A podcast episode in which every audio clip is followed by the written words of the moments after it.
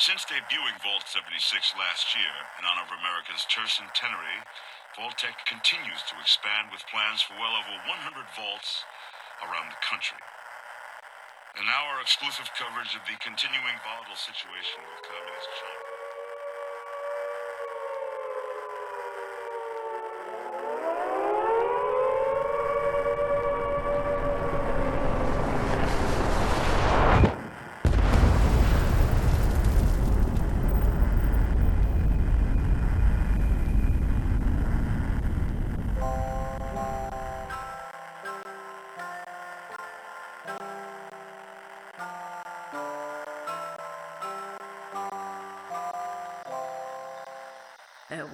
Was a magical place called Vault 76.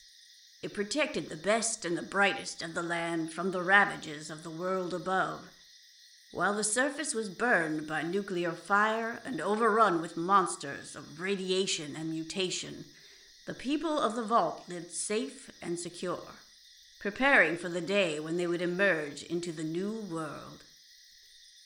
Before the plague, before Reclamation Day, and before our residents would become the heroes and villains of a much larger story, it was their time in the vault that helped shape their destiny.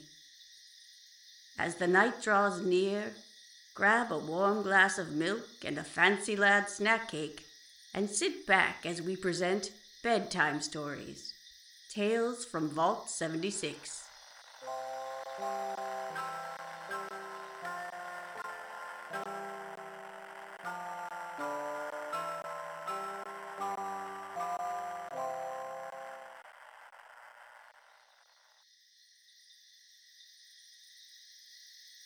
Once upon a time, many years ago, in a place called Vault 76, the best and brightest of the old world were safe from the ravages of nuclear fire and destruction.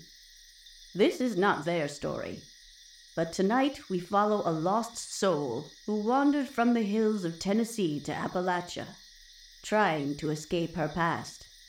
Instead, she went from the frying pan into the fire. The wasteland can be a cruel and unforgiving place. Happy endings are as rare as hen's teeth. But just when you think the story is over, we find a new one is just beginning.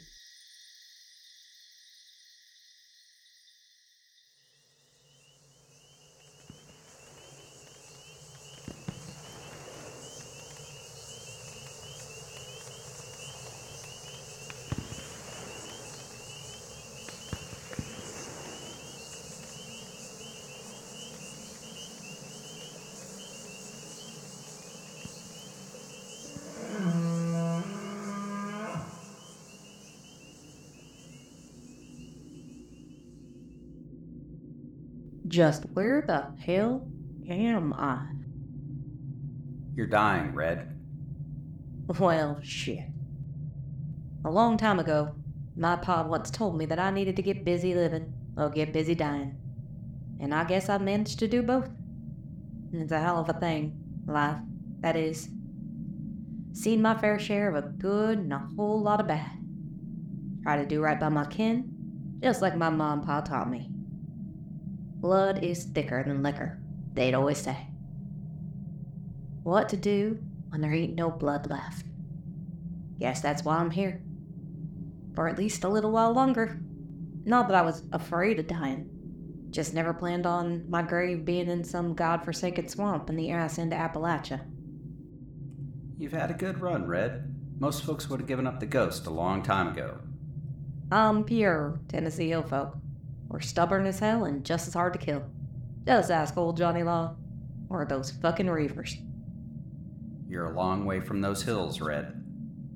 Not by choice there, mister. My kin lived in those Tennessee hills for as long as anyone could remember.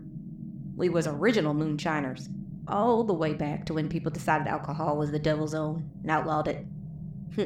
Raised hell, cooked their shine, and no one could tell them their business. The law tried to put a stop to them plenty of times. No one knew the hill country like our kin. Great granddad Percy got himself into the gun business. Rest of the families around, all shiners too, needed plenty of guns, and Percy, well, he decided it'd be better that he'd sell them than some city slicker from up north.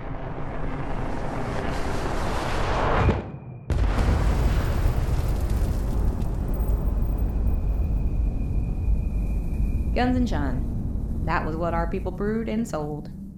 Didn't even stop when the bombs dropped. Took care of old Johnny Lawman, and we didn't give a damn about what happened outside our neck of the woods anyway. Folks told stories of the first couple waves of city folk who tried to make a go of it.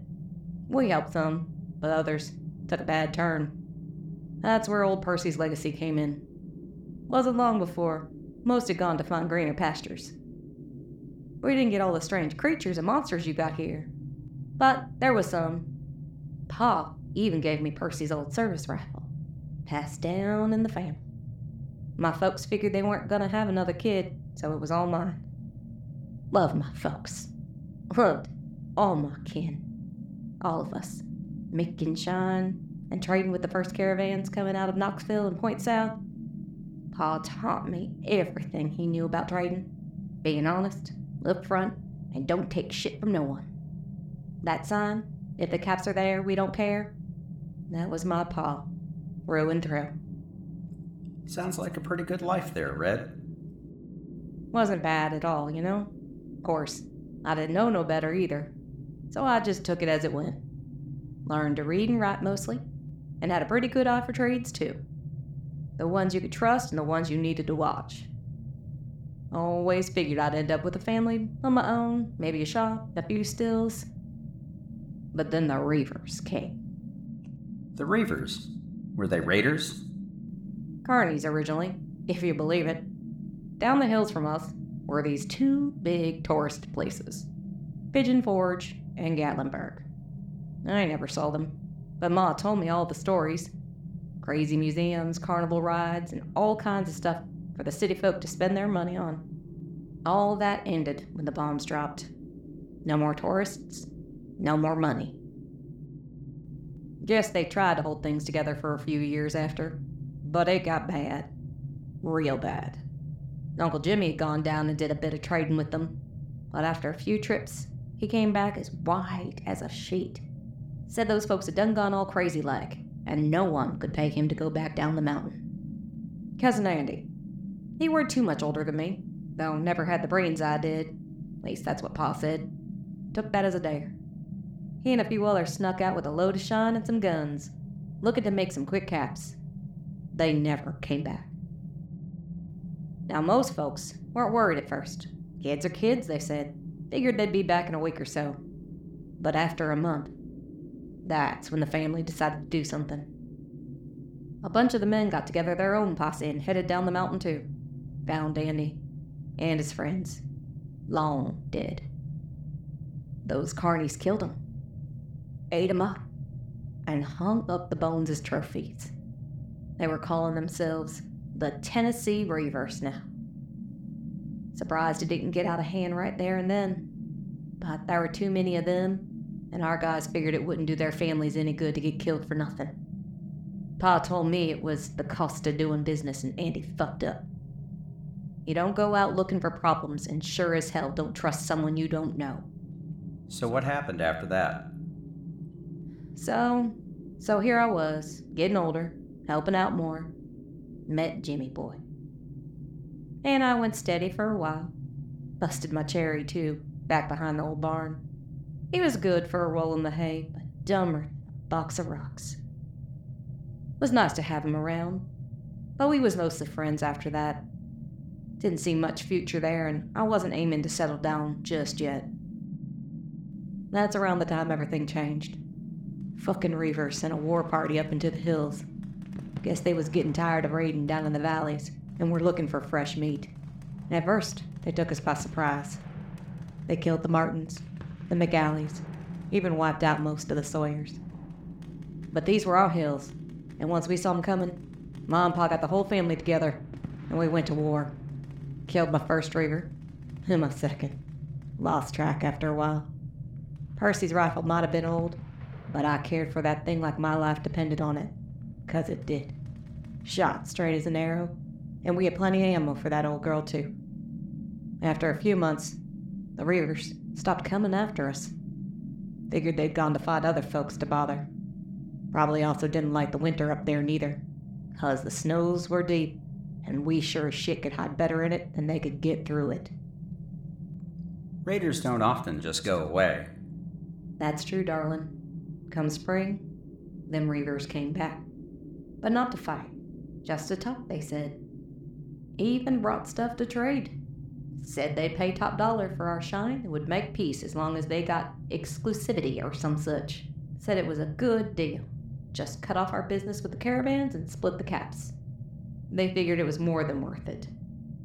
Pa just laughed at 'em. Said no one told his kin what to do or who they could trade with.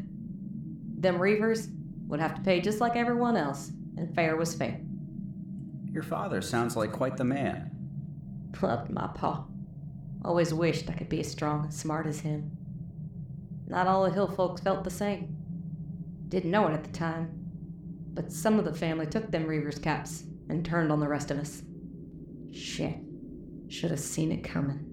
But hell, we was family. Blood was supposed to be thicker than liquor. What happened, Red? Pa loaded me up with shine, sent me a ways down south for a big trade. Jimmy boy hitched a ride. Figured he wanted to keep me warm at night. Something didn't feel right. Hated leaving my folks.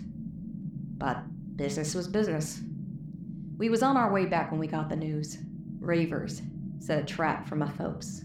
Lured them to a meeting with other families to talk about a new deal. Fucking Reavers killed them all. Even the turncoats. Because they wanted everything for themselves.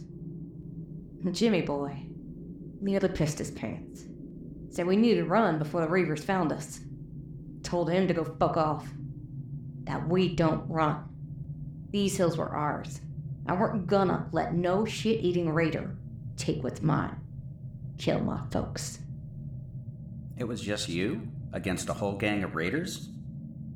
Like I said, we don't run. Set a trap of my own. Sent word to the Reavers that I wanted to make a deal. Give them our secret stash. Show them where we kept the weapons and turn over the caps. If they agreed to let me go fair and square. Told them I wanted a clean slate, just enough to start over somewhere else.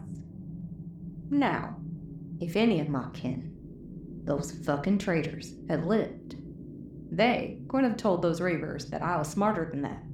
Would have figured it was a trap. But that's not how a raider mind works. Probably figured one little girl wasn't much to deal with.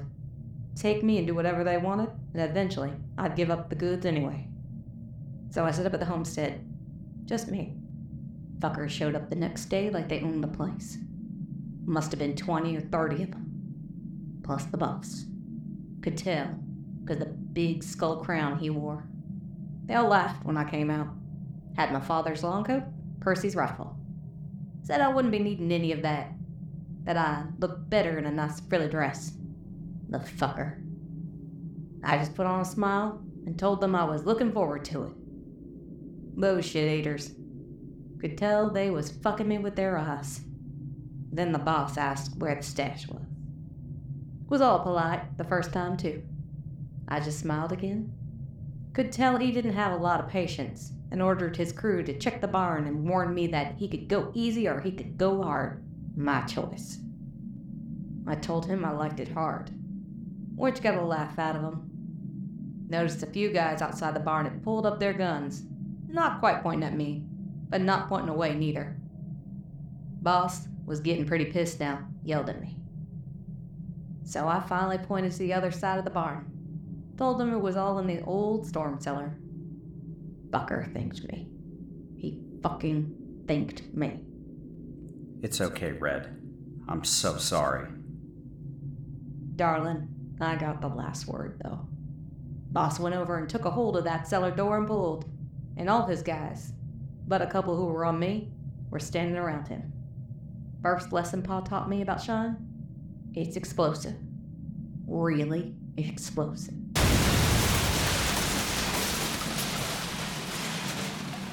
Might have gone a little overboard, because the whole barn was blown sky high. Knocked us all off our feet. I was expectant, though, and me and Percy's rifle took care of the other two before they even got back on their feet. Then the rest of the homestead started going up. Guess Pod soared a lot more shine under the barn than even I knew. I hightailed it out there, back up the hills to an old family cabin they used to use when the law came sniffing around. Figured the Reavers would bury their dead and slink on back to the Pigeon Forge. Probably figured I was dead too, anyways. A few days later, that good for nothing Jimmy boy showed up. He got his courage back up and after hearing what happened, came looking. Only he and maybe two other people left alive knew about that cabin, so maybe he weren't so dumb after all. That's when he told me. Fucking Reaver boss weren't dead. Burned real bad, laid up. But he was out for blood. My blood. Put the biggest damn bounty on my head I'd ever heard of. Part of me thought Jimmy Boy was gonna turn me in, that this was a trap. But nah, he couldn't get enough of me. Still thought he could get in my pants, I guess. Said we needed to get the hell out of Tennessee. It'll lead on a caravan job up north in Appalachia. They'd pay top caps for hard work. I wasn't all right in the head that day, I guess. We talked, drank shine, drank some more, and damn if I didn't let him fuck me. Guess I needed it. Needed not to be alone. I was so out of it, Jimmy Boy put some paper in front of me, and I think I signed it. He was gone the next morning. Left me a note saying he was on his way to Appalachia, that I was to follow him in a few days. Gave me a meeting point up there and some people I should talk to. Had no fucking idea what I was getting myself into. But I sure didn't want my head on a pike either, so leaving was best. That's how you ended up at the Big Bend Tunnel with Vinny and that collar? Fucking Vinny. Would have paid good caps to get my hands around that damn neck of his. Guess that ain't never gonna happen. But still a slight better than whatever those damn Reavers had planned for me, or be part of the Jimmy Boy stew after those big green lugs made him their lunch. Still couldn't have happened to a better asshole. Maybe dying ain't so bad. It's been a good run. But what I wouldn't give to settle scores, or to see those Tennessee hills just one more time. You know, you never did say who you was. I'm no one special, Red. I just collect stories like yours and make sure they aren't forgotten. So damn tired. So dark. Feels like I'm floating, darling. Just lay here for a while. Well, Red, maybe, just maybe, Appalachia isn't quite done with you.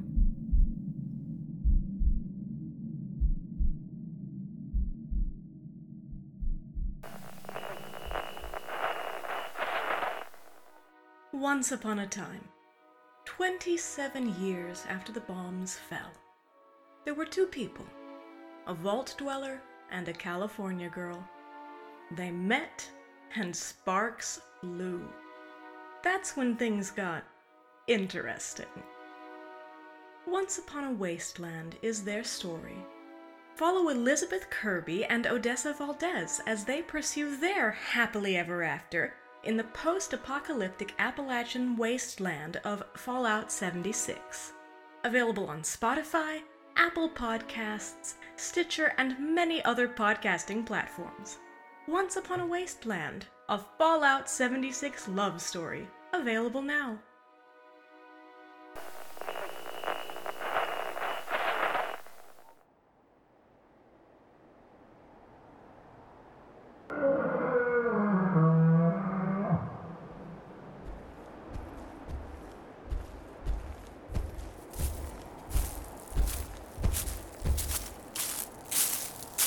Are you out of your mind? Why the hell did you bring her here? Your friend? This is that one from the mire? You shouldn't have gotten involved. They could have found you. Worse, they could have hurt you. And you know what happened if they took you back. All right, all right. Boy. She is in rough shape. You're lucky she didn't die on the way here. I don't know how much I can do. Stop the bleeding, maybe? But she might not pull through. First, I need to get this collar off of her. Thank goodness I've seen these things before. Let me get to work. And please, would you take Shep outside with you? It's pretty cramped in here anyways without him taking up most of the space. Things I'd do for you. Well, I don't know who you are, but Antlers doesn't take a shine to most folks. Now, where did I put that gauze?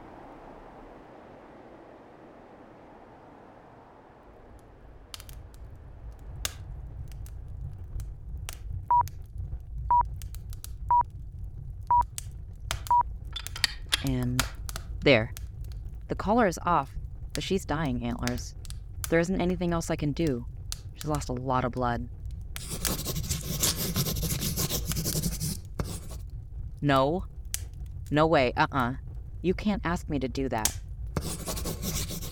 You have no idea what that would do to her, even if it did save her life. We don't even know how old those samples are. It could just kill her all the same, or worse. Don't give me those eyes. You know that's not fair. Ah! You are the worst sometimes. Fine, but she's your responsibility. And if she becomes something else, are you willing to do what's necessary? I hope you're right. And she's probably gonna die anyway. A shame. All right, please put those puppy dog eyes away and bring me the samples.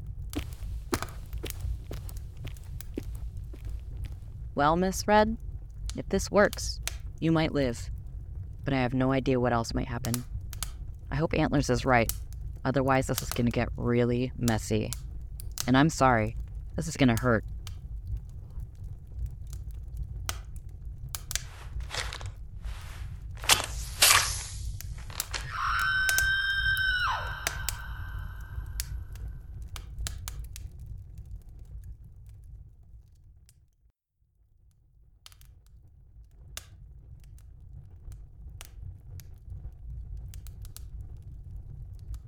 Oh, who dropped a house on my head? Red struggled to open her eyes and wish away the pain throbbing in her skull, and the soreness that seemed to be wrapped around her entire body. Well, looks like you didn't die after all. hey, that was a joke, okay? Okay, can you please go get her some water? Finally opening her eyes, all Red could see were blurry outlines of the bed she was lying in, and someone standing a few feet away.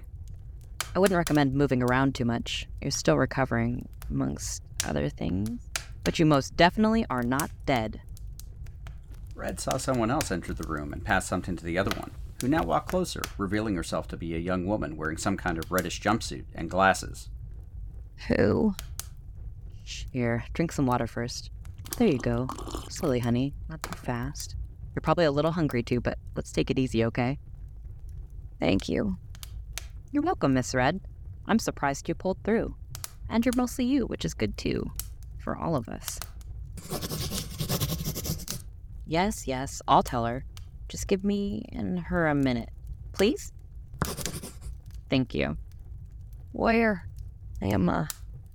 You're in my home. Well, our home, really. A little hideaway from the rest of Appalachia. And I'm Cherry. And you already know my friend Antlers, don't you? Red's eyes went wide with surprise as the strange woman with real antlers stepped closer, finally coming into focus with a huge smile on her face. A- antlers? Seems she was your guardian angel. After the incident, in which she discovered that you'd been followed, she decided to follow you. At a distance, of course. You Managed to get yourself into quite the mess, and Antlers took a huge risk rescuing you. I can't say that I would have done the same unless there was Kim's involved. But Antlers is, well, Antlers. Red was both heartily confused and relieved at the same time. She didn't remember much after getting shot, only broken images of what happened at the Vertibird, the explosions and more gunfire, and then being picked up and carried before losing consciousness. She imagined it must have been Antlers and her big Shep who saved her, as incredible as that sounded, and if she hadn't understood what Antlers was before, even now she might not have believed it. Red's throat was dry, and she gladly accepted another drink of water, wincing as her head continued to throb. Ow. A bit of a headache? Yeah. Damn painful. Antlers made some grand gestures with her hands before poking Cherry in the shoulder and repeating them. I was getting to that. It's not just something I'm gonna blurt out, okay? Red watched Antlers cross her arms and stomp her feet, giving Cherry a stern look. Cherry rolled her eyes and sighed. Miss Red. Darling, it's just red. Okay, Red. I don't know if there's an easy way to tell you, but maybe you ought to feel that head of yours. I think it'll explain why you have a bit of a headache. Red gave Cherry a quizzical look before slowly raising her hand to her head. her chin, nose, and forehead were all fine, but it was when she tried to pat her head that something got in the way. What the hell? Here, Red. You might want this. Cherry reached over and picked up a small mirror and put it in Red's other hand. As she traced her hand along whatever was on her head, Red held up the mirror and then nearly dropped it. It it can't be. It's a very long story, but the thing that kept you from dying made a few other changes. Red raised the mirror again and turned her head from side to side. She forgot all about the pain and the soreness, and instead slowly closed her other hand around a perfectly formed sheep's horn. Two, in fact, growing directly from her scalp.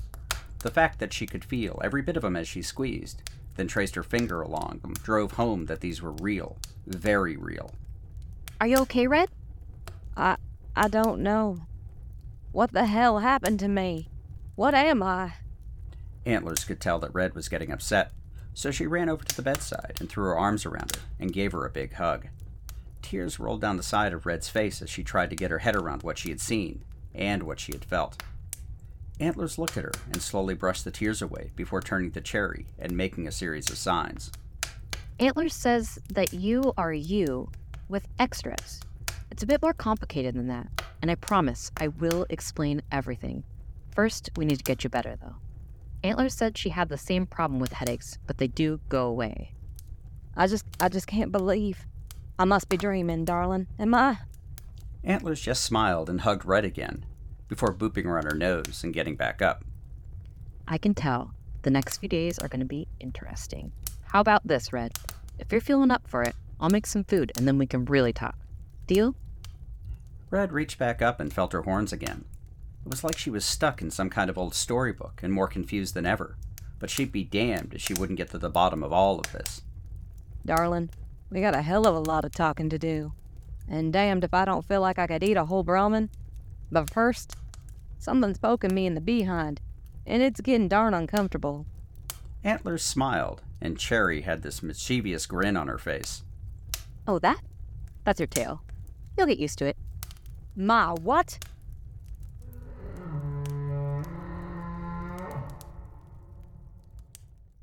It doesn't.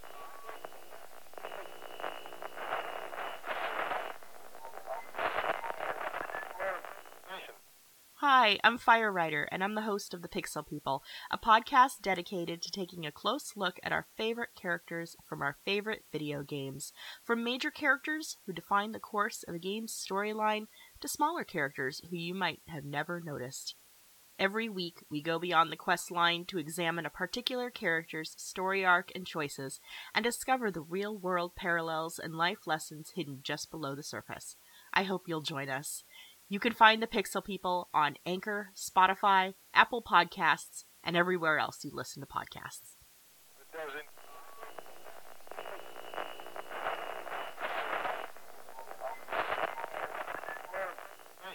Thank you again, members, for joining us here for a very special mini-series of the Modus Files, Bedtime Stories, Tales from Vault 76.